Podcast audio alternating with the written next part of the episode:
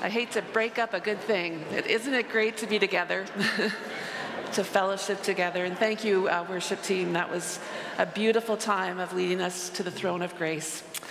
So if Jerry was here, I've heard enough of his sermons over the years and online, and even when we did attend here for three years, uh, about ten years ago, um, he would say this, "Good morning, church."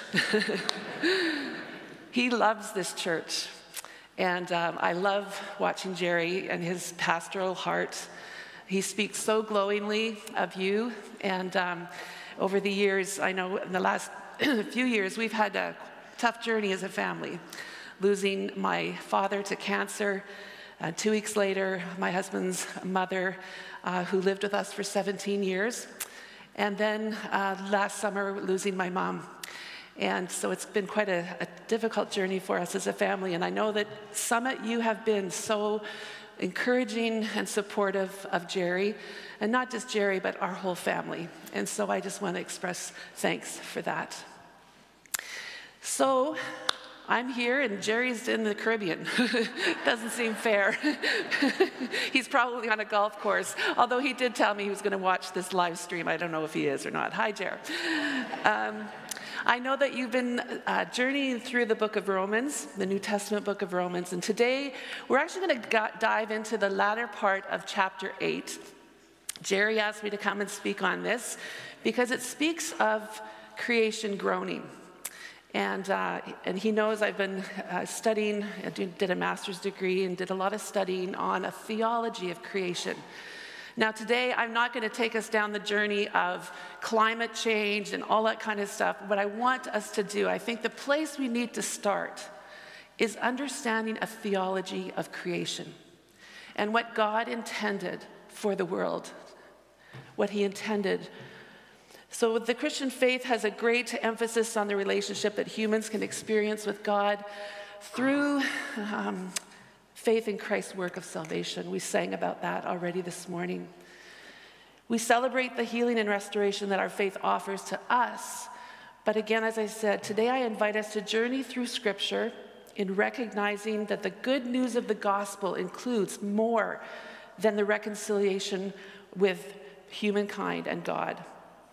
Romans eight, and as we will see in other passages, that the message of the gospel brings healing to multiple relationships that were broken, including our relationship with creation. So let's look at Romans eight, starting at verse eighteen. It does shed light on the fact that creation is groaning. Consider, I consider that the sufferings of this present time are not worth comparing with the glory that will be revealed to us. For the creation waits with eager longing for the revealing of the children of God. For the creation was subjected to futility or frustration, not of its own will, but by the will of the one who subjects it, in hope that the creation itself will be free from its bondage to decay and will obtain the freedom of the glory of the children of God. We know that the whole creation has been groaning as in the labor pains until now, and not only the creation, but we ourselves, who have the first fruits of the Spirit grown inwardly while we wait for adoption, the redemption of our bodies. For us to understand the Romans eight passage that I just read, we need to put it into the context of the good news of the gospel. As I recall many trainings of how to share my faith as I, over the years as I was growing up, I was taught that we needed to start by telling people that they were sinners separated from God who needed to believe in the work of Christ on the cross, his death and resurrection, and if we place our trust in his work for us, we can go to heaven. That's kind of a very, you know, Cole's Notes version. But what I invite us to consider today is that gospel message is incomplete. Because before Christ was our Savior, he was Creator. And he still is Creator and Sustainer of all things. So I want us to consider that in order to understand the gospel message, we have to start in Genesis one and two. We have to start at the beginning of creation. The creation account, and this is where the Bible narrative begins, the place where we encounter how God intended the creation to function prior to the impact of sin in the world. The garden narrative, it describes a place of complete harmony, of reciprocal, reciprocal respect and an intimacy and relationship between humankind and God, also between male and female, and also with humankind and creation. There's two accounts of, of the creation accounts in Genesis one and two, and we're not going to read them together, but I, I encourage you to re, reread them if you haven't read them for a long time. The, they're very different accounts, but the first account in Genesis one is intended to be a Hebrew genre of poetry. It, it uses repetitive phrases and patterns. The main idea is not to explain the specifics on how or the timeline of creation, but rather the fact that God speaks and creation is brought into existence. Each part of the creation is pronounced as good. Even everything that crawls on the ground was pronounced as good. And Genesis one thirty-one, God saw all that he had made, and it was very good. The, narr the garden narrative in Genesis two highlights the way that God intended creation to function. There's complete unity, reciprocal respect, and an intimacy and relationship between God and humans, between male and female, and between humans and the rest of creation. There's no shame in the garden, as symbolized through Adam and Eve's nakedness and their walks with God. And even God gave the humankind the responsibility to name all the animals, just showing that God cared that humankind connected with all living creatures. All of creation was a piece in this garden narrative, in a space where all the physical needs and relational needs are met. God blessed humankind and all living creatures so that they would be fruitful and increase and, and, uh, in number and fill the earth. And the relationship between man and woman was without shame. There was complete partnership in the mandate to have dominion over the creatures. In Genesis two fifteen, humankind is given the mandate to, Hebrew word abad, which means to work and to serve, and to shamar, to keep guard, observe the creation. That was what I like to call the, the first Great Commission. Humankind was given this significant role to be image bearers, and to be made in the image of God meant to partner with God in caring for his creation. This is about God. This is a quote from, um, from Dave Bookless, who I'll talk about again later. This, uh, about, uh, this is about God calling one part of creation, humanity, to fulfill a specific job description within uh, creation. It is a commissioning for the task of reflecting God's just and gentle rule towards the rest of creation. To put it simply, to be in God's image is to care for creation in a godly way. Image-bearing is a missiological task, and when humanity fails to reflect God's character in how we care for the earth, we fail to reflect the image of God. That's Dave Bookless, who, who is... Uh, the international theologian for Arusha, which is a, a Christian uh, environmental group.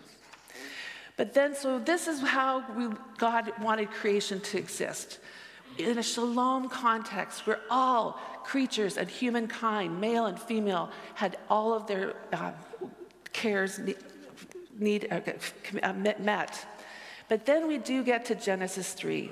And we discover the key truths that highlight the relationships that were impacted with original sin, and, or to put it another way, humankind's decision to go against God's instruction in how to function within creation. So there we see broken relationships, yes, between God and humankind. Genesis three eight says, "Then the man and his wife heard the sound of the Lord God as he was walking in the garden in the cool of the day, and they hid from the Lord God among the trees of the garden." God comes to want to relate with them, to be intimate with them. And what do they do? They hide. Where are they?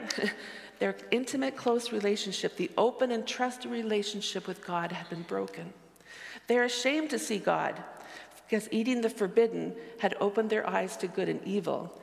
And going against God's best for humankind created a barrier that caused humans to want to hide from God. This is also, uh, there's also an, a new emotion of fear that's introduced in, in Genesis three. Genesis three ten says, I heard you in the garden, this is Adam speaking, and I was afraid because I was naked, so I hid. This is evidenced through the hiding in the garden.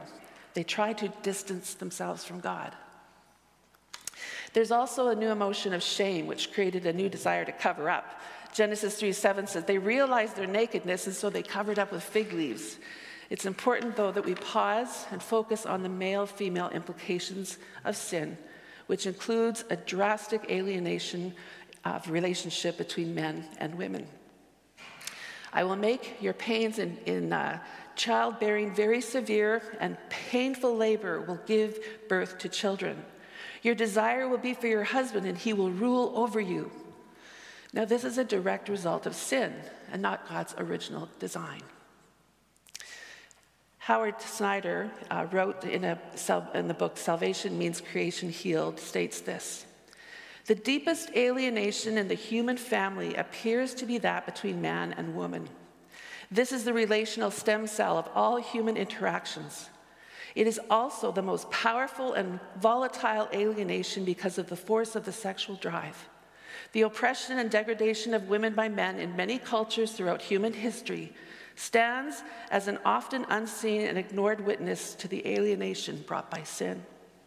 Clearly, this alienation is still with us as we are reminded daily by sexual, emotional, and physical violence against women in virtually all societies. So there's a concept that's been written about called ecofeminism that basically argues that there's a correlation between the oppression and domination of women by men and the destructive behavior towards the rest of creation. And this, again, was not God's intent for creation and how to exist. So again, broken relationship between God and humankind, broken relationship between male and female, and there's another broken relationship, and that's with humans and all of the rest of creation. First, there's a broken relationship with the land. And Genesis seventeen to nineteen says, cursed is the ground because of you. Through painful toil you will eat food from it all the days of your life. It will produce thorns and thistles for you, and you will eat the plants of the field. And by the sweat of your brow you will eat your food until you return to the ground, since from it you were taken. For dust you, for dust you are, and to dust you will return. See, God didn't curse the ground because it deserved it. It was a consequence of sin. So what happens in the garden story is disharmony. And I want you to remember that word, disharmony, in all these levels of relationship. The, the land suffers as a result of the actions of humanity. And Hosea chapter four, verse one to three gives us a glimpse of this. Hosea says this, hear the word of the Lord, you Israelites, because the Lord has a charge to bring against you who live in the land. There's no faithfulness, no love, no acknowledgement of God in the land. There's only cursing, lying, and murder, stealing, and adultery. They break all bounds, and bloodshed follows bloodshed. Because of this, because of the activity of humankind, the land dries up, and all who live in it wastes away. The beasts of the field, the birds in the sky, and the fish in the sea are all swept away. And we think extinction of animals is a new thing. This was happening way back then. The words of Hosea seem to echo the command of Genesis one, where the humans are to reflect God's image in ruling considerably over the beasts of the field, the birds of the air, and the fish of the sea. But here is human failure to reflect God's image that brings ecolo- ecological disaster. And you know, it's, it's a truth saying that when the land suffers, humans suffer.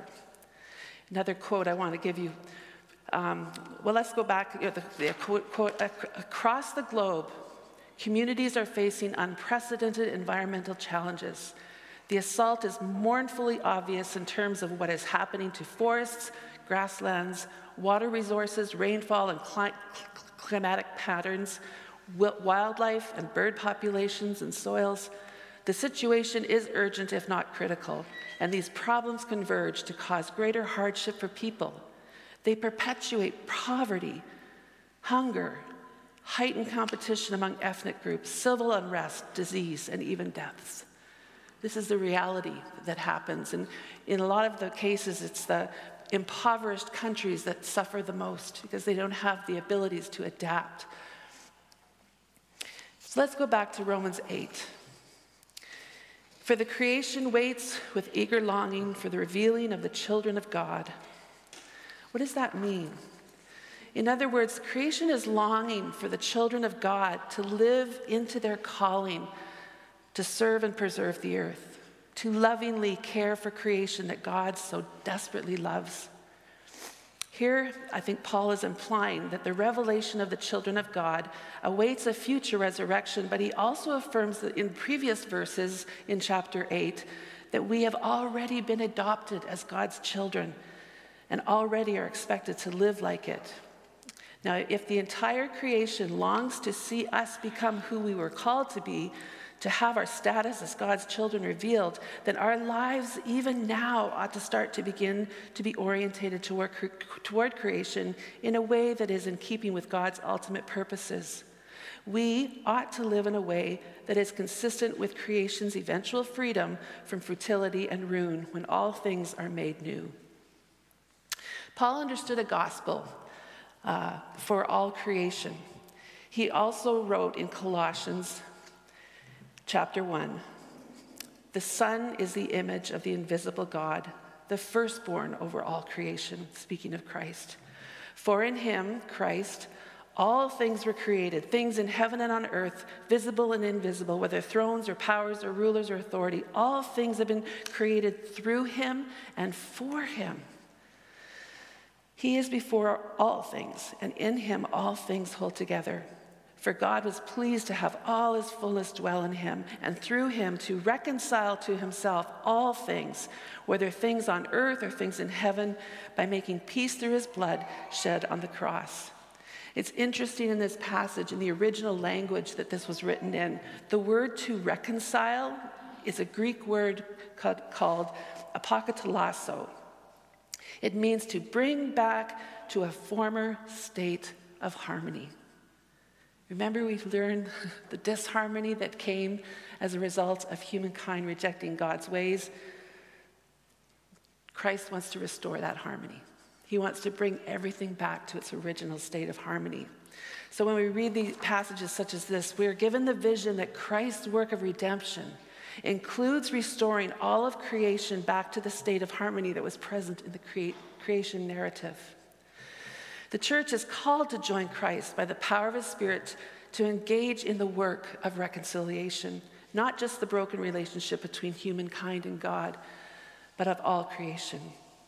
We're called to be peacekeepers, to seek to be restorers and healers, to be agents of reconciliation for all that was broken. A few years ago, I had the privilege to spend some time with Dave Bookless, who I've quoted a couple of times this morning. He lives in the U K, in uh, England, and as I said, he's the International Director of Theology for Arusha. And he tells the story of being in an East African country, of a nation that uh, uh, was having a national conference, but it's in East Asia, East um, Africa, sorry. And he, he tells the story that the pastors there were discussing the fact that eighty to eighty-five percent of people in their country claim to be followers of Christ and attend church regularly. But however, their country, as they were discussing, is still rife with so many issues. Corruption at so many levels, domestic abuse, extreme poverty, wildlife endangerment, and, and environmental degradation, still one of the most vulnerable countries in Africa with H I V AIDS. And on, the, on and on they began to list these issues, the reality of their, their Christian country. And so they were discussing, how is this possible if we live our faith? If Jesus is to be Lord of our lives, how are these things still so rife in our country?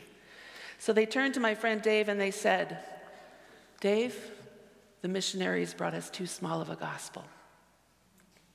The missionaries brought us too small of a gospel. So as the church, it is time for us to embrace a more holistic gospel, one that recognizes that the redeeming work of Jesus is for more than just humans' relationship with God. Isaiah eleven, or eleven, yes, Isaiah eleven describes a future vision of what a reconciled creation looks like, a place where uh, wild animals and children coexist, It is uh, interesting to note that in Genesis nine, it's interesting when you know the Noah story, the story of Noah, the ark, the saved animals, and the flood. And after the flood subsides, we read about the rainbow that was a sign of a covenant. Now, my kids' ministries teachers, when I was growing up, they always talked about this covenant that God made with Noah. But do you know, in chapter nine, six times it's, it repeats this, that God made a covenant not just with Noah, but with every living creature.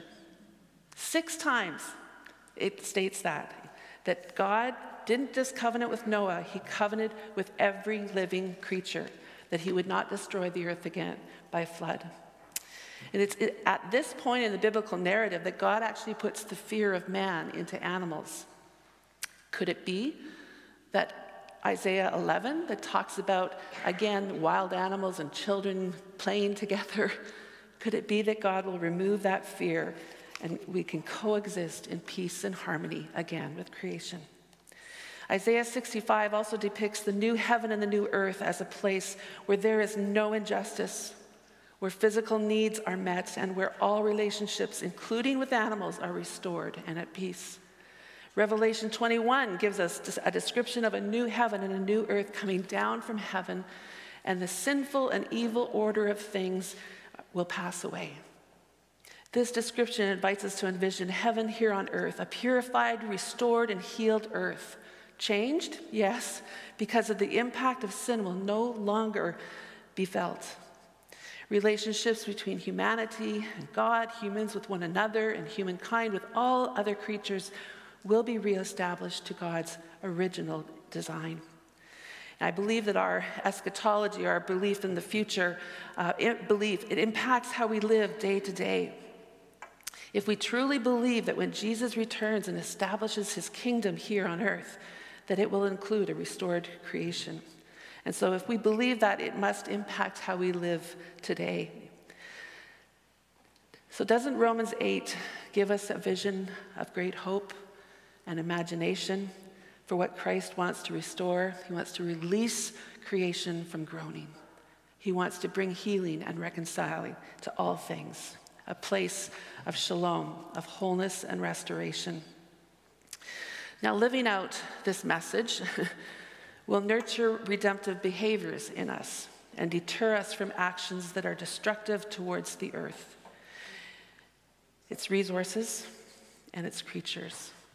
So every act that we um, that seeks to bring healing, dignity, sustainability, and wholeness are foretastes of God's kingdom, which Jesus will establish when he returns. What hope is that? And we as the church, I like to say that we are almost like a movie trailer.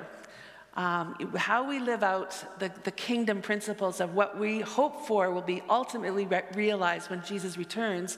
We live into that now. And so that's why we should care about these things. My personal commitment is to do my part to live out this reimagined gospel message in my own home, in my community, and sphere of influence.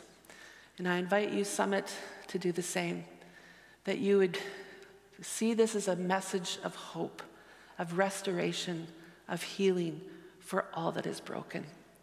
Let's pray.